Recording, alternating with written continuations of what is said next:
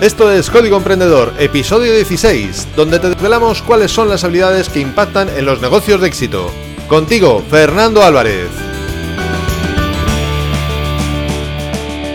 Bienvenido, un episodio más, una semana más, siempre desde la trinchera, desde donde los emprendedores producen resultados, desde donde tiene lugar la acción. Y hoy te traigo una noticia que, bueno, pues está muy de boga, muy en los medios ahora mismo de comunicación, y es que el Hotel Ritz de Madrid cierra sus puertas, cierra sus puertas justo el 28 de febrero, es la fecha prevista, pero no te preocupes, si eres de los que te encanta ir allí, de los que o estabas deseando de ir allí en algún momento, si aún todavía no había sido, tendrás oportunidad porque pretenden reabrirlo a finales del 2019, dentro de dos años aproximadamente.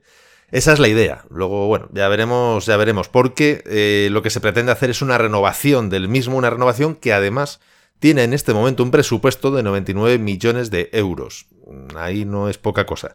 Y bueno, ya el que más y el que menos yo creo que ya todos sabemos eh, lo que es una reforma, lo que es una renovación, y es que es difícil muchas veces cumplir las fechas, aunque no sé por qué tengo yo la impresión de que en este caso se van a cumplir bastante bien, va a haber las suficientes medidas depresión y no depresión para que esto ocurra. Y además, eh, también otro de los factores muy habituales en las reformas, en las renovaciones, es que los presupuestos, pues bueno, luego ya que estamos, pues añade esto, añade el otro, o no tenía previsto esto, no tenía previsto el otro. En cualquier caso, estamos hablando de cifras realmente, realmente grandes. Como has podido ver en el título del episodio, Renovarse o Morir, Está claro de lo que vamos a hablar, está claro de lo que te voy a comentar, ¿no? Y de cuál es la enseñanza que está detrás de esto. ¿Es necesario tener que cerrar una empresa entera, una empresa entera durante, bueno, una empresa entera, en este caso es el hotel, uno de los hoteles de la cadena, pero al final de cuentas, veámoslo como una empresa, es necesario cerrarla durante dos años con lo, todo lo que esto supone. Vamos, vamos a ir poniéndonos un poco en situación. Eh, por un lado, bueno, un dato que, que, bueno, no es imprescindible, pero que puede ser interesante en un momento dado saber que, bueno, pues el hotel ha sido, con, bueno, fue comprado en el 2015, principalmente por el grupo Mandarín Oriental, y que es un hotel que además fue inaugurado, inaugurado en 1910 por el rey Alfonso XIII, que además aportó dinero de su propio bolsillo para, para esta construcción. Por otro lado, veamos el Ritz de Madrid en números, veámoslo en cifras. En el 2015, según el estado de cuentas depositado en el registro mercantil, este, esta entidad, este hotel, digamos, facturó 23,5 millones de euros, mm, digamos, aportando, mostrando unas pérdidas de 4,7 millones y un fondo de maniobra negativo de 52,4 millones de euros, según la información que he podido, a la que he tenido acceso. Además, actualmente cuenta con aproximadamente 250 empleados y la renovación se pretende pasar de 137 habitaciones a 106, es decir, reducir el número de habitaciones en casi, bueno, aproximadamente un 30%, y pasar de 30 suites que tiene actualmente a 47 suites. Es decir, eh, se plantea hacer un hotel mm, más de lujo aún de lo que todavía lo es en, esta, en este momento, en la actualidad. Y bueno, evidentemente con la renovación de servicios, etcétera, etcétera, bueno, pues está claro que, subirán el, nivel. Por lo tanto, los aproximadamente 300 euros eh, como precio base, por decirlo de alguna manera, por habitación que en este momento se puede plantear o se puede optar, eh, bueno, de aquí al 28 de febrero, eh, cuando renueven o cuando reabran, mejor dicho, dentro de dos años, pues posiblemente estemos hablando ya de cifras de 400 o de 500 solamente en las 106 habitaciones o en algunas de esas 106 habitaciones, porque desde luego en las 47 suites cuenta con que seguro que eso no va a ser así, serán cifras muy mayores. Bien, dado estos datos, dado estos números, Estamos hablando de un hotel que, si fuera un ser vivo, podríamos decir que prácticamente estaba medio agonizando, es decir, aún facturando 23 millones de euros estaba con pérdidas de 4,7, es decir, prácticamente 5 millones, estamos hablando de un poco menos del 25% de, de pérdidas, y además trabajando, manejando un fondo de maniobra negativo de 52 millones, nada menos. Es decir, estamos hablando de, bueno, pues eso, que estaba en una situación realmente delicada. Una institución, un hotel, una empresa, una entidad que llevaba aproximadamente algo más de 100 años en, en la calle, ¿no? Es decir, se inauguró en, decía antes, en 1910 es decir, 108 años para ser exactos. ¿Es necesario tener que cerrar un negocio para poder afrontar una renovación tan, tan importante, tan grande? ¿Siempre? ¿Podría evitarse? Seguro que puedes estar pensando, bueno, ya, pero a ver, yo no soy el Rich. ojalá, ojalá lo seas, o ojalá lo puedas llegar a ser. Eh, tener ese mercero, pues eso, durar ciento y pico años y tener facturaciones grandes y ser considerado un, emblema de una ciudad o de, de un sector. Pero esto puede afectar exactamente a cualquiera. De hecho, es más, eh, de ahí el título ¿no? del episodio, renovarse o morir, porque si no nos renovamos, terminaremos muriendo. Y en este caso ha habido, bueno, no sé si suerte, pero bueno, ha habido la circunstancia que ha habido un grupo empresarial detrás que se puede permitir, parece ser que se puede permitir el lujo de, por un lado, inyectar dinero, por otro lado, aumentar la deuda para, durante dos años, parar la facturación, porque no nos olvidemos de esto, es decir, paras la facturación, parece ser que en este caso también se paran ciertas pérdidas, aunque bueno, se aumentarán por otro lado, hacer una renovación y esperar que después puedas recuperar toda esta nueva inversión y además luego, lógicamente, obtener beneficios.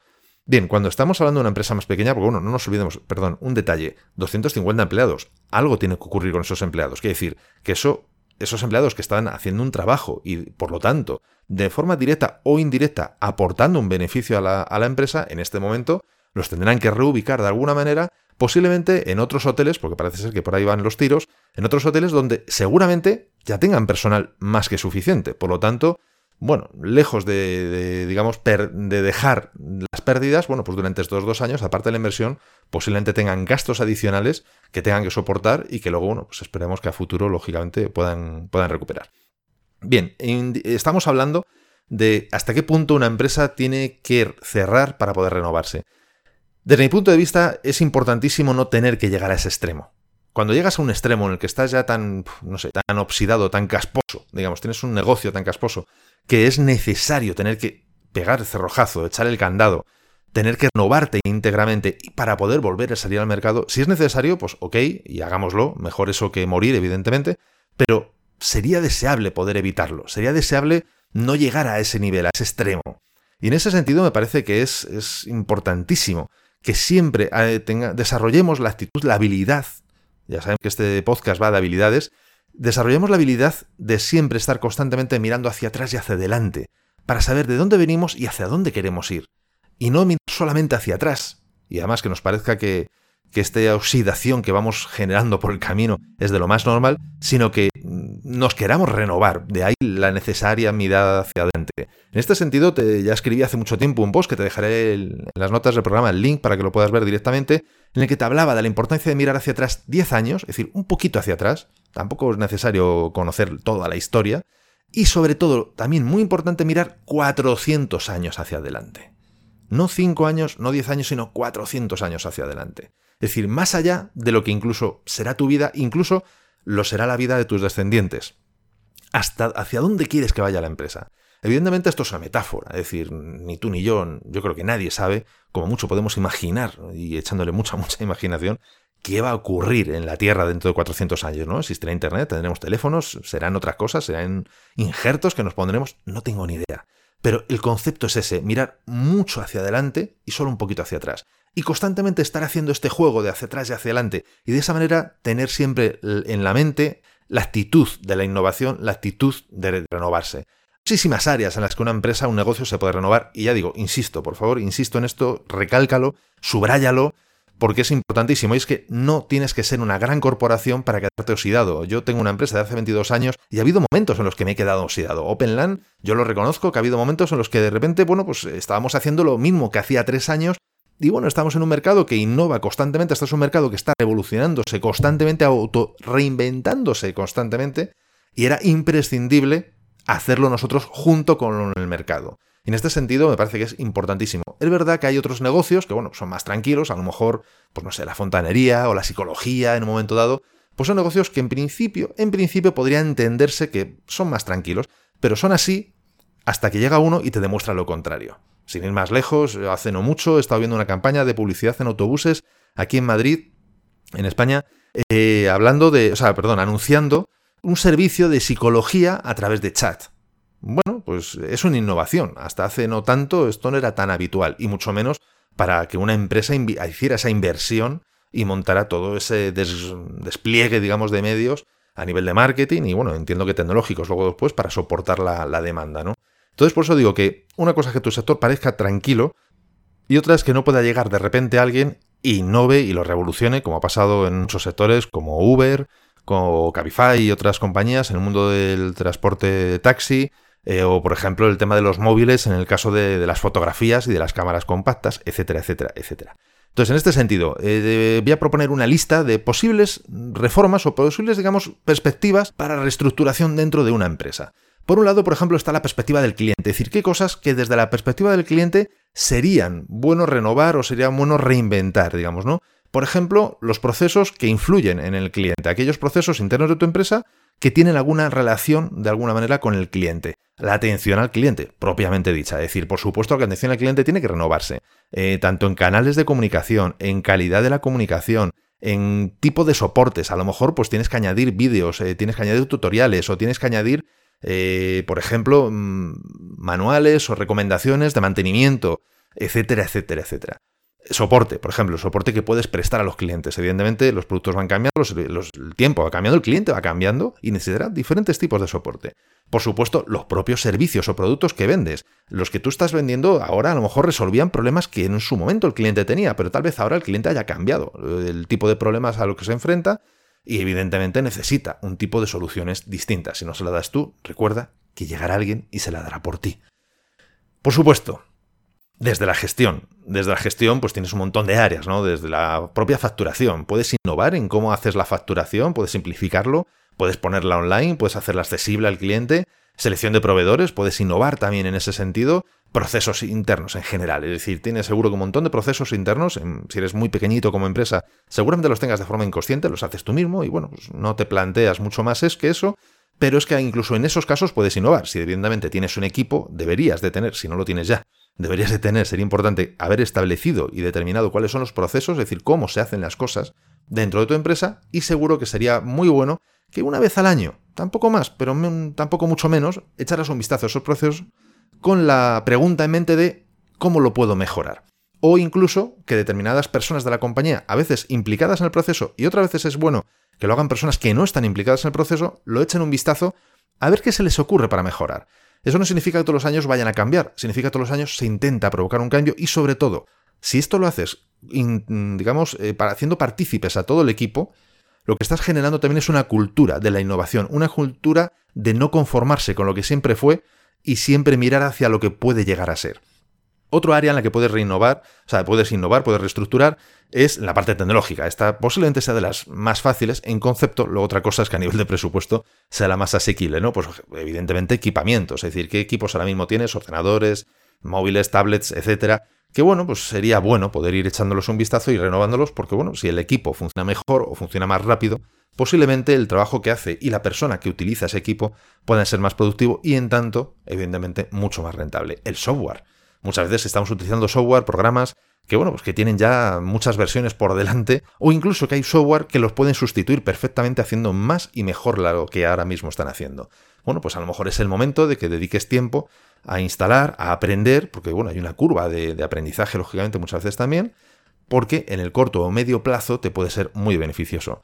Por supuesto, en marketing. Es decir, estás haciendo exactamente el mismo marketing que estabas haciendo hace un año. No hay cosas nuevas que puedas hacer y no te estoy hablando de meterte de repente en Facebook Ads, que a lo mejor es el camino. Simplemente a lo mejor es probar nuevas cosas, probar a lo mejor salir de Facebook Ads, o a lo mejor eh, hacer otro tipo de SEO, o a lo mejor hacer guest posting si no lo habías hecho hasta ahora. O cómo no, ¿por qué no? Hacer un podcast. A lo mejor no habías hecho hasta ahora, no te habías planteado tener tu propio canal de podcast, o abrir tu canal de, de televisión en YouTube, etcétera, etcétera, etcétera. Es decir, en cualquier caso, no te quedes quieto, no te quedes haciendo lo que ya estabas haciendo. Mira a ver qué nuevo, qué distinto puedes hacer. Luego a veces funcionará, a veces no. Perfecto, cuando no funcione, pues lo quitas. Cuando funcione, te alegrarás de haberlo intentado. Y por supuesto, por último, y como no podía ser de otra manera, el diseño de productos. Es decir, da igual lo que estés vendiendo, lo decíamos antes, da igual lo que estés ofreciendo, tanto sea servicio como sea producto, no te puedes quedar en eso. Tienes que ir más allá. ¿Cómo puedes mejorar ese diseño? ¿Cómo puedes hacer que ese servicio sea mejor, que ese producto sea mejor o incluso antes que lo hagan otros, ¿por qué no eres tú quien piensas en cuál podría ser el servicio o producto sustitutivo del que ahora mismo ya estás vendiendo. De forma que, bueno, tú mismo te puedas canibalizar, por decirlo de alguna forma, aunque ese término en este caso a mí no me gusta, porque no creo que sea realmente el término, pero bueno, canibalizar a ti mismo. Antes de que te canibalicen otros, canibalízate tú, mucho mejor, porque al final, si va a ocurrir, mejor que estés tú en esa fiesta, ¿no? Si, si la fiesta va a tener lugar, mejor estar tú ya desde el primero, y si encima eres el organizador, infinitamente mucho mejor. Y visto esto, vamos a ir rápidamente a tres casos prácticos muy sencillos que, van a, yo creo que van a dejar más claro todo esto de una forma como más gráfica, ¿no? El primero es de una empresa grande, con una. O sea, bueno, grande, da igual el tamaño de la empresa. Una empresa con una sede física que en principio es inamovible. Aunque en este mundo yo creo que pocas cosas son inamovibles, pero bueno, lo son. Por ejemplo, el Hotel Rich. Es decir, hombre, el Hotel Rich estando donde está, pues hombre, no tendría mucho sentido que se fuese a otro sitio, ¿no? Primero por el emplazamiento, que es buenísimo, lugar, por otro lado, por el tamaño del espacio, etcétera, etcétera. Y porque además en los alrededores no va a poder encontrar otro lugar de ese calibre. Bien, por otro lado, otro ejemplo, otro caso práctico sería una empresa que tiene una sede física, pero que está, bueno, si es movible, pues podría ser, por ejemplo, una clínica veterinaria. Ahora mismo está en un local, en la calle X, pero dentro del mismo barrio, incluso no tiene que irse más lejos, podría trasladarse a otro local en un momento dado. Y por último, vamos a ver el caso, por ejemplo, de una empresa online, una empresa que no tiene sede física, como puede ser, por ejemplo, pues un e-commerce, sin más lejos, Amazon. Amazon, hombre, tiene sede física, porque todos siempre estaremos en algún sitio, trabajes desde casa, trabajes desde una oficina, pero, digamos, de cara al cliente no existe una sede física como tal, por lo tanto es absolutamente movible, por decirlo de alguna manera, ¿no? Bien, en el caso del, primer, el primero que, no, que hablábamos, de la serie física inamovible, pues tenemos el caso del Rich, es decir, bueno, pues a lo mejor efectivamente tienes que cerrar dos años para reestructurarlo todo, o a lo mejor podrías, tal vez, dependiendo cómo sea tu negocio, podrías eh, cerrar unas plantas o una sección, pues no sé, me viene a la mente la casa, la casa blanca, digamos, pues el famoso ala este o el ala oeste, o puedes cerrar la planta tal o la planta cual, o puedes ir renovando, por ejemplo, pues bueno, pues mm, un verano cierras y renovas una de las partes, pues no sé, sistema eléctrico, por decir un ejemplo o renuevas otra de las partes, eh, yo qué sé, pues todos los sistemas de televisión, por decir otro caso, etcétera, etcétera, ¿no? Hay muchos casos, posiblemente en el Rich sea muy difícil hacer esto dando un servicio de calidad a los clientes, por lo tanto han tenido que cerrar, pero en muchos casos sí sería factible. En cualquier caso, yo creo que en el segundo ejemplo, que es el de la empresa con sede física movible, es pues posiblemente la mayoría de los que tienen, tenemos o tenéis oficinas, ¿no? En este caso es muy fácil movible, es decir, tú ahora estás en un local y te tienes que hacer una reforma. La primera es hacerla en el propio local en el que estás, y bueno, pues si es en propiedad, evidentemente, o si es un local, aunque sea en alquiler, pero que está con muy buenas condiciones. La segunda alternativa es moverte a otro local. No necesariamente porque tenga más metros, simplemente porque en el otro local puedes acometer la obra que necesites, si, es una cuestión de obra, de cuestiones más físicas, y trasladarte, de forma que no tienes que cerrar el local o en un momento dado, cada verano podrías acometer la obra de parte del local, de forma que solo cierras a lo mejor un mes, el mes de agosto, o el julio-agosto, dos meses, con la consecuencia de falta de facturación, gastos, etcétera, pero evidentemente no son dos años, solo son dos meses, y después vuelves a abrir y cada año si haces esto, en dos tres años has podido reformar posiblemente todo el local. Es una idea. Otra idea, por supuesto, es en el caso de la empresa online. Bueno, en el caso de la empresa online es que ahí es súper fácil, porque tú puedes montar toda una web entera en paralelo y un buen día, cuando decides ya está hecho todo, ya está hecho el cambio, apagas en un servidor, enciendes en el otro. O digamos, haces el cambio de IP, o bueno, lo que requiera técnicamente. En cualquier caso, es muy factible el estar haciendo eso. Por lo tanto, como podemos ver, no tiene demasiadas implicaciones, no es tan complicado, pero sin embargo sí podría tener una utilidad enorme, grandísima, para mantenerte en el mercado, para mantenerte en el futuro en el que quieres estar. Así que esto es, eh, ya depende de ti. Tienes todo lo que necesitas para hacerlo, es cuestión de ponerte manos a la obra. Recuerda que el episodio de hoy de Código Emprendedor ha llegado a ti gracias al desde la que es mi web, es mi blog, desde donde podrás además, eh, te cuento muchas más técnicas, eh, estrategias y trucos, podrás aprenderlas para mejorar tus habilidades profesionales y llevar tu negocio mucho más lejos. Y la frase de hoy, como no podía ser de otro modo teniendo en cuenta el título de, de este episodio, de Renovarse o Morir, nos la regaló el filósofo y escritor español Unamuno, quien dijo, el progreso consiste en renovarse. Y parece ser, según he podido averiguar buscando la, frase para este episodio, que el pueblo hizo suya esa cita y la convirtió en el ya famoso renovarse o morir. Así que ya ves, hay que ver lo que se puede llegar a aprender haciendo un podcast en este caso, ¿no? Por supuesto, recuerda que si quieres empezar realmente bien el año, comienza a hacer cosas distintas para poder obtener resultados nuevos. Y qué mejor forma de hacerlo, hacerlo de una forma fácil, que aplicando las más de 100 acciones para multiplicar tus resultados que te cuento en el ebook gratuito Multiplica por 100. Puedes bajártelo totalmente gratis en desde la trinchera.com barra x100. Te dejo el link en las notas de este episodio. Y además, te explico un método para aplicarlas de forma que ya notes la mejora en tus resultados, incluso habiendo solo aplicado unas pocas de estas acciones que te recomiendo. Y ya sabes, siempre te lo digo y no dejaré de insistir, si te ha gustado este episodio, compártelo en tus redes sociales. Estarás ayudando a otras personas a liderar su propia vida. Y por supuesto, me estarás ayudando a mí a llegar a muchas más personas. Porque juntos podemos hacerlo, juntos podemos lograr un cambio realmente grande, juntos podemos marcar la diferencia. Y si quieres dejarme un comentario una valoración en iTunes, iVoox o en cualquier otra plataforma desde la que me estés escuchando, estaré eternamente muy muy agradecido. Es otra forma de hacerme también saber que estás ahí y que quieres que siga aportándote valor. Y ya lo sabes, el mejor momento para ponerte en acción fue ayer. El segundo mejor momento es ahora. Y esto ha sido todo por hoy. Nos vemos en el próximo episodio, donde aprenderemos más sobre las habilidades que impactan en tu negocio. Y acuérdate de disfrutar, a no ser que tengas otros planes. ¡Hasta pronto!